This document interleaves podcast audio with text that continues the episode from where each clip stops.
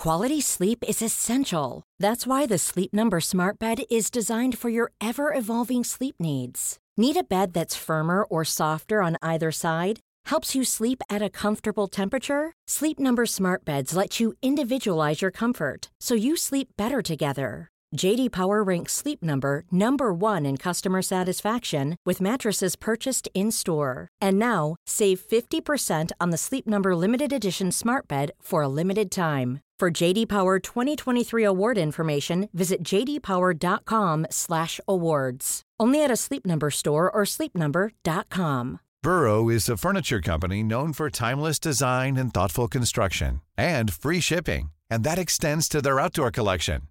Their outdoor furniture is built to withstand the elements, featuring rust-proof stainless steel hardware, weather-ready teak, and quick-dry foam cushions. For Memorial Day, get 15% off your Burrow purchase at burrow.com slash ACAST and up to 25% off outdoor. That's up to 25% off outdoor furniture at burrow.com slash ACAST.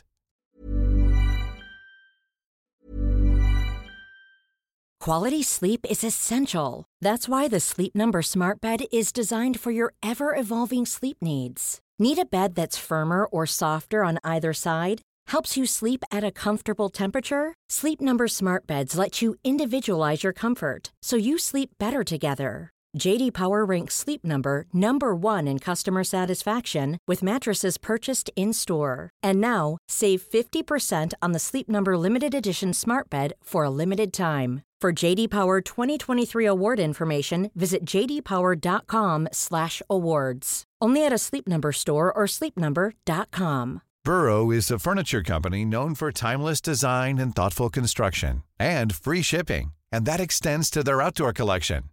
Their outdoor furniture is built to withstand the elements, featuring rust-proof stainless steel hardware, weather-ready teak, and quick-dry foam cushions. For Memorial Day, get 15% off your Burrow purchase at burrow.com slash ACAST and up to 25% off outdoor. That's up to 25% off outdoor furniture at burrow.com slash ACAST.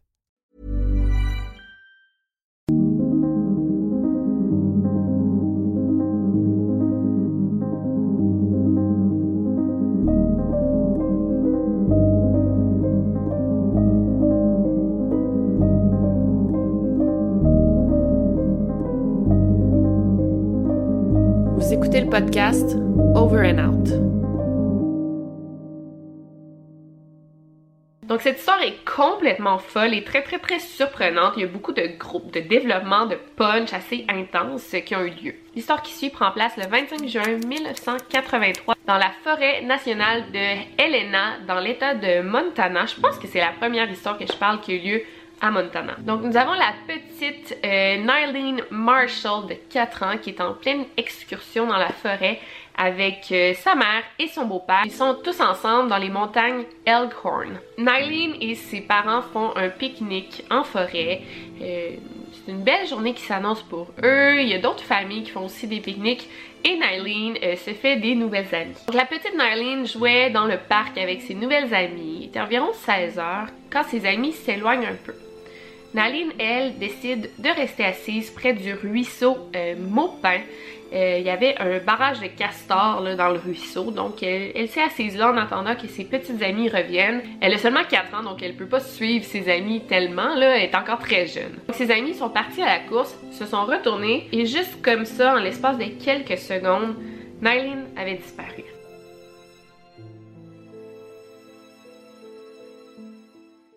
Quand les petites filles ont été interrogées par la police, les parents, ils ont dit que plus tôt dans la journée, elles avaient vu Nylene en train de parler à un homme inconnu. Elles l'ont décrit comme étant un homme assez grand qui portait un habit de jogging mauve et apparemment il aurait demandé à Nylene de jouer avec lui au jeu de l'ombre. Donc c'est la dernière fois qu'on a vu Nylene. On ne sait pas si cet homme était impliqué dans la disparition de la jeune fille. Peut-être que oui, peut-être que non. Mais ni lui ni Nylene ont été retrouvés par la suite. The area where Nylene went missing is much like the area around me. Dense forest, steep, rocky terrain. And Ralph DeCunzo, formerly with the Lewis and Clark County Search and Rescue, led the way looking for the missing girl. And for a long, long time, and even still somewhat today, that search haunts me. Une recherche intensive de la région a été effectuée pendant plus d'une dizaine de jours. On a tout fouillé le parc de fond en comble, mais rien n'a été retrouvé. On n'est pas mal sûr que la petite Nylene a été kidnappée. Le FBI a même envoyé genre, des experts pour fouiller euh, des mines abandonnées de la région.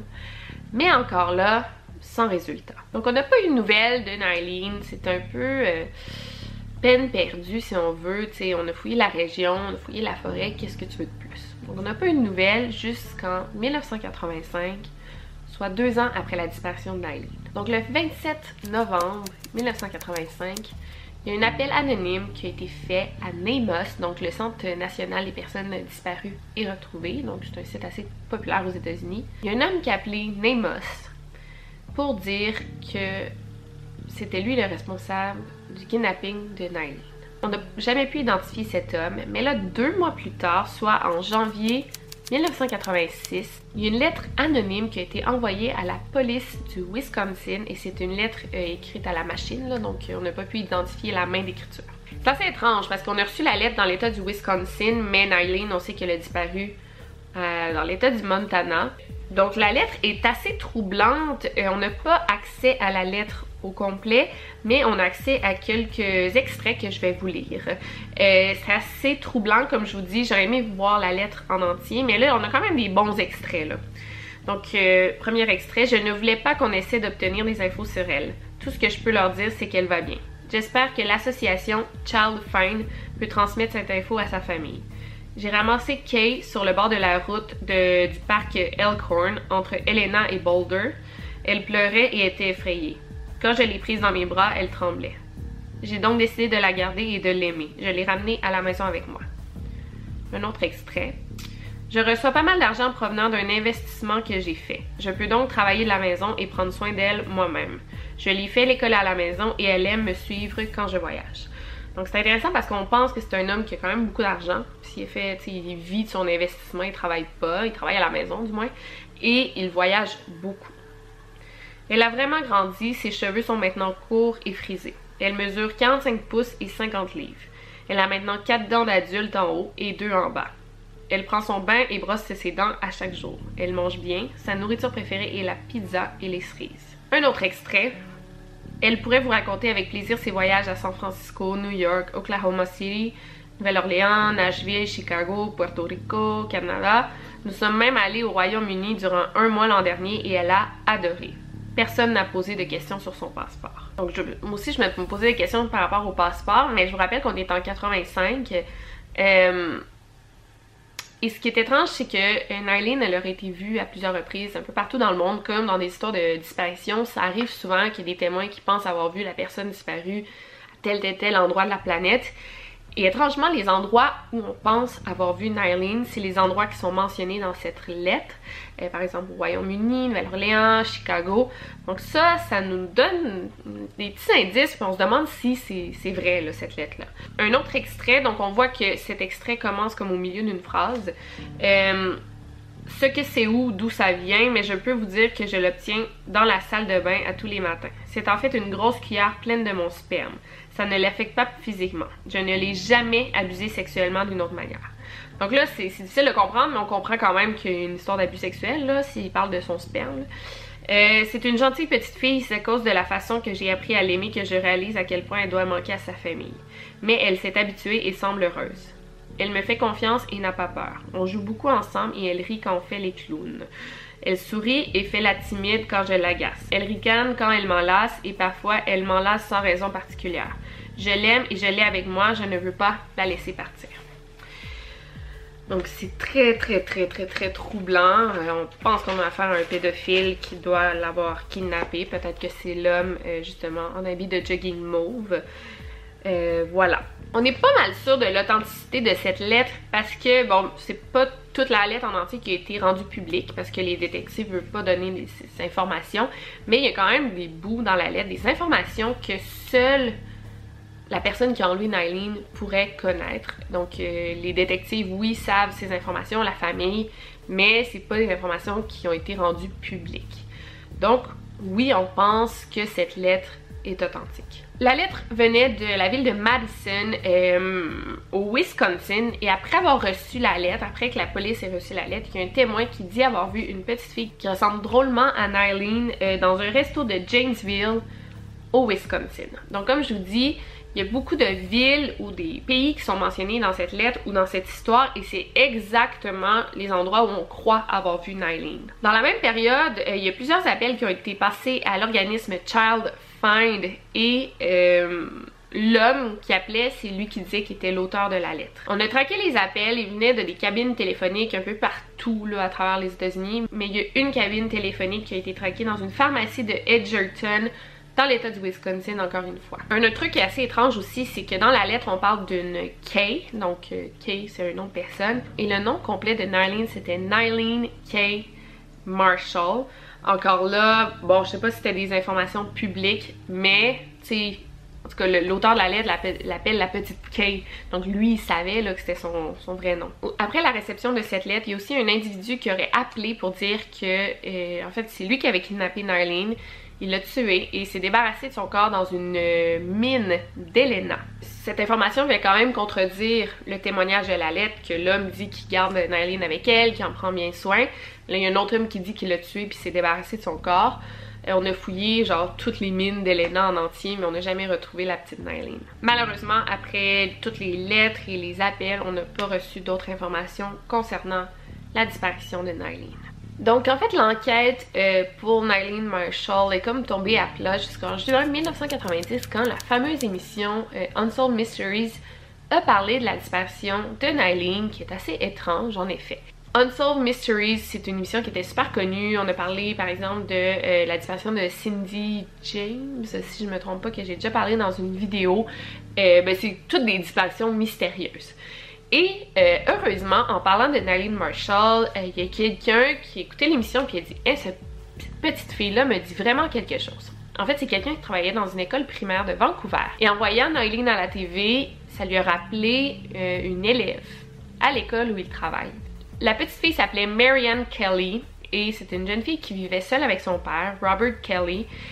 Et ben, ça tu sais, si Nylene était encore en vie dans les années 90, ben ça serait possible que elle habite seule avec un homme et cet homme-là prétend être son père.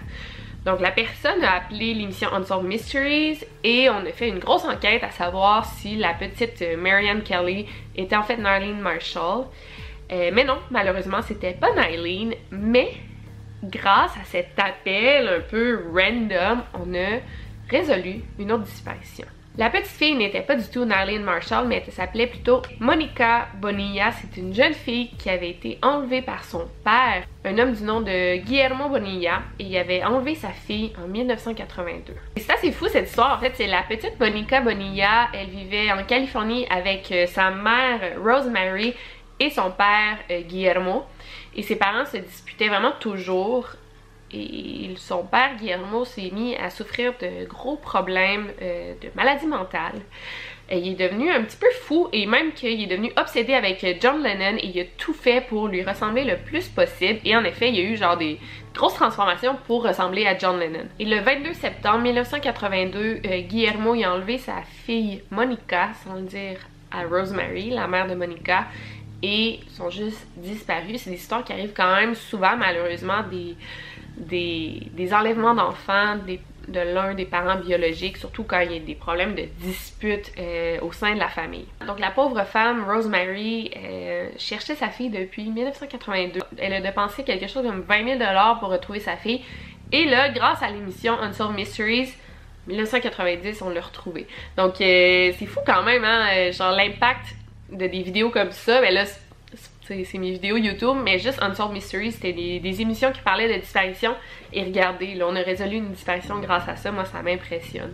Mais bon, euh, malheureusement, la petite Nylene Marshall est toujours portée disparue. Donc, pour revenir à l'émission Unsolved Mysteries, dans l'émission, on a montré euh, des portraits robots d'un homme et une femme qui étaient soupçonnés de faire beaucoup d'enlèvements d'enfants dans les années 80 aux États-Unis. Et là, l'oncle de Nylene Marshall qui a regardé l'émission sur sa nièce, il a vu les deux portraits robots, qui a dit Eh, mais j'ai connu ces personnes-là. Il était impliqué dans les recherches la première journée où Nylene est disparue. En fait, ils ont fait des grosses recherches euh, dans la forêt nationale. Et l'oncle, en voyant ça, il était sûr, il dit non, c'est ce couple-là, il était dans les recherches. Donc, ça se pourrait que ce soit les responsables de l'enlèvement de Nylene. On l'a vu dans plusieurs autres histoires de disparition que souvent les suspects numéro un ou les personnes impliquées dans la disparition vont aider dans les recherches pour être très proche de la famille, très proche des policiers et pour savoir ce qui se passe. Donc oui, on a une petite idée de qui pourrait avoir enlevé Nylene, mais on n'a jamais retrouvé ses suspects. on n'a pas de nom, on n'a pas de photo, on a juste genre un portrait robot. On est pas mal sûr que Nylene s'est fait enlever. Peut-être qu'elle est encore en vie aujourd'hui et elle sait pas qu'elle est portée disparue. Elle pense juste que l'homme qui l'a kidnappée est genre son père ou quelque chose comme ça. Euh, c'est aussi possible qu'elle se soit perdue dans le parc et qu'elle soit morte de faim, de soif, de froid. Mais ça me surprendrait. Je pense qu'on l'aurait retrouvée. Et toute cette histoire sonne vraiment comme euh, un enlèvement, malheureusement. En 1994, la famille de Nylene euh, est déménagée au Japon parce que c'était trop difficile pour eux de rester aux États-Unis ou dans l'État du Montana. Euh, c'était beaucoup de mauvais souvenirs et bon, ils voulaient, j'imagine, repartir à zéro. Après 9 ans de disparition de ton enfant, ben peut-être que justement tu veux pas comme repartir à zéro, mais tu dis écoute, il faut qu'on continue avec notre vie, là, tu peux pas rester sur pause tout le, restant de tes jours. Bon, je l'ai pas vécu, mais euh, bon, c'est ce qu'ils ont fait. À part tout ce qui s'est passé, un autre truc bizarre dans cette histoire-là, c'est qu'en 95, donc l'année après le déménagement au Japon, la mère de Nylene était en vacances au Mexique et elle s'est fait violer et assassiner. C'est vraiment fou, mais tristement, ce meurtre n'a rien à voir avec l'histoire de Nylene, c'est juste genre deux histoires différentes, mais c'est fou, t'imagines genre les grands-parents de Nylene, le beau-père de Nylene, aient suivi la disparition de ta fille ou ta petite-fille et ensuite le meurtre de ta femme ou ton enfant. Euh, moi, ça me fait capoter cette histoire-là, c'est vraiment triste. C'est une drôle de coïncidence. Euh, mais bon, j'espère que Nylene et sa mère sont ensemble au paradis, qu'ils se sont retrouvés. Donc voilà pour cette histoire, je trouve que c'est vraiment vraiment une situation intrigante. Encore une fois dans un parc national, mais là je pense pas que je voudrais l'inclure dans ma série Missing parce que c'est juste comme...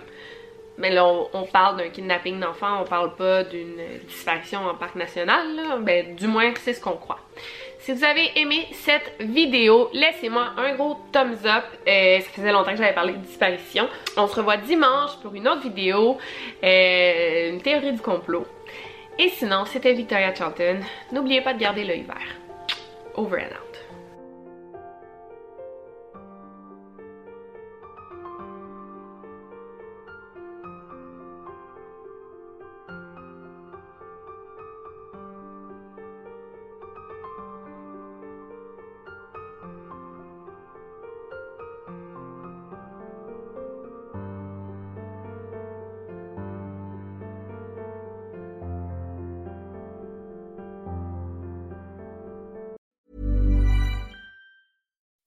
When you make decisions for your company, you look for the no brainers. If you have a lot of mailing to do, stamps.com is the ultimate no brainer. Use the stamps.com mobile app to mail everything you need to keep your business running with up to 89% off USPS and UPS. Make the same no brainer decision as over 1 million other businesses with stamps.com. Use code PROGRAM for a special offer. That's stamps.com code PROGRAM.